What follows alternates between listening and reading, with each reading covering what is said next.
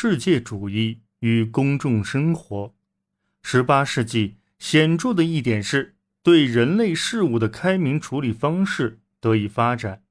在欧洲，到处都能感受到理性探寻、乐观进取的精神，无论是在法庭还是在公众论坛。但是其程度则因各国的性质和发展水平的不同而不同。至十八世纪末，启蒙思想几乎对整个欧洲都或多或少产生影响。这些思想甚至传到了远在的北美洲、拉丁美洲和西印度群岛的欧洲殖民地，并在那里开花结果，带来反抗和叛乱。然而，最初科学革命的早期启蒙运动以及孟德斯鸠和伏尔泰等启蒙思想家的著作大多被局限在欧洲西北部，即不列颠岛、法国和低地国家；而在意大利南部和瑞典也有启蒙运动的重要前哨。但是，从18世纪中叶开始，启蒙主义理想通过影响开明专制君主而传遍欧洲。俄罗斯的叶卡捷琳娜和普鲁士的。腓特烈大帝等开明君主不仅与当时的启蒙大家交流，而且还试图实行启蒙改革。这些改革涉及官僚、贵族和受教育阶层。著名的启蒙思想家让·雅克·卢俊宣称，不再有单独的法国、德国、西班牙，甚至英格兰，而只有欧洲人。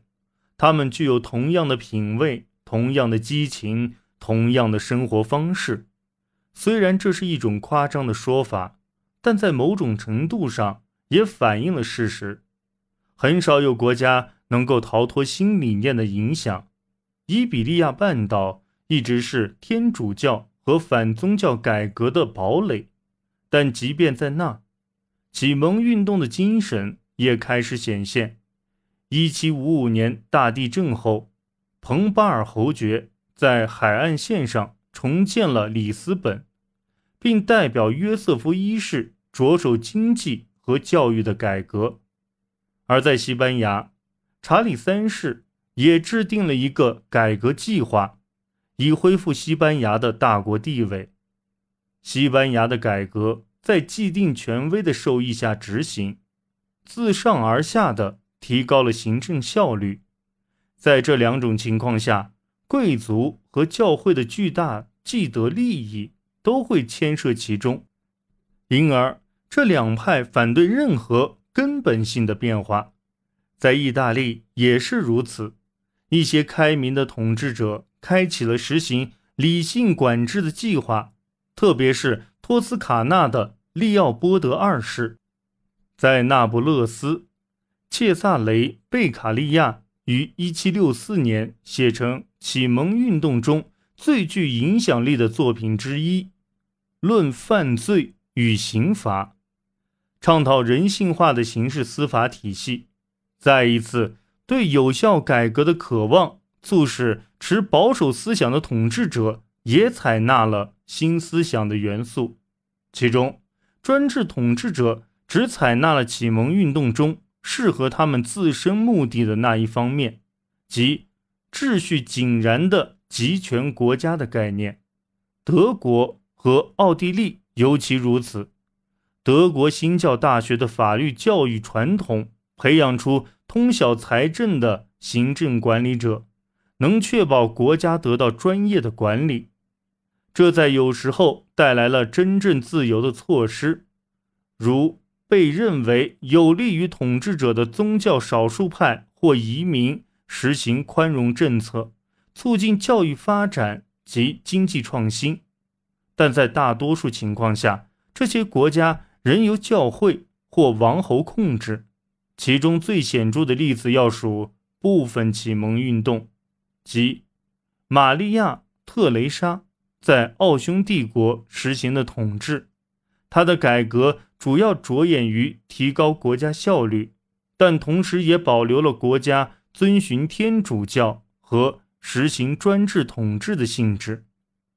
在部分经济更为发达的欧洲地区，启蒙思想在受过教育的精英阶层和日益壮大的中产阶级中蔓延，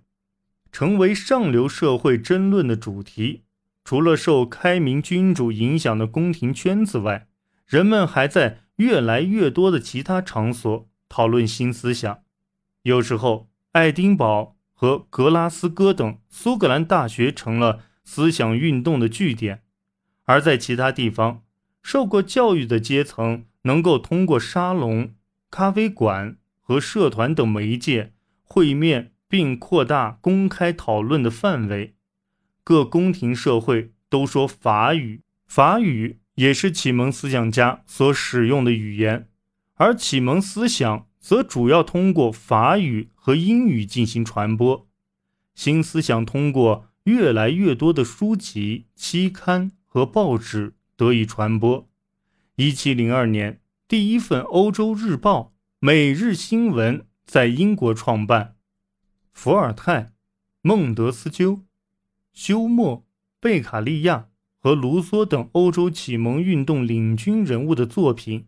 被译成其他语言，传遍欧洲。渐渐的，受过教育的男性和女性思想和文化上享有了共同语言。即使在铁路投入使用之前，作家、艺术家和思想家也一直广泛游历，强化启蒙文化的世界主义。本杰明·富兰克林等人物经常穿越大西洋，将欧洲的思想带到新世界。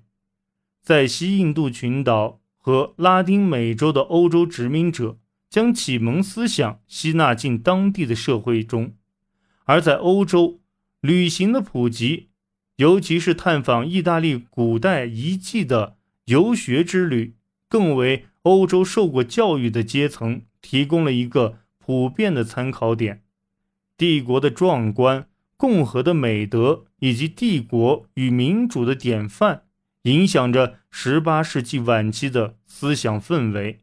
也对美国和法国革命产生了影响。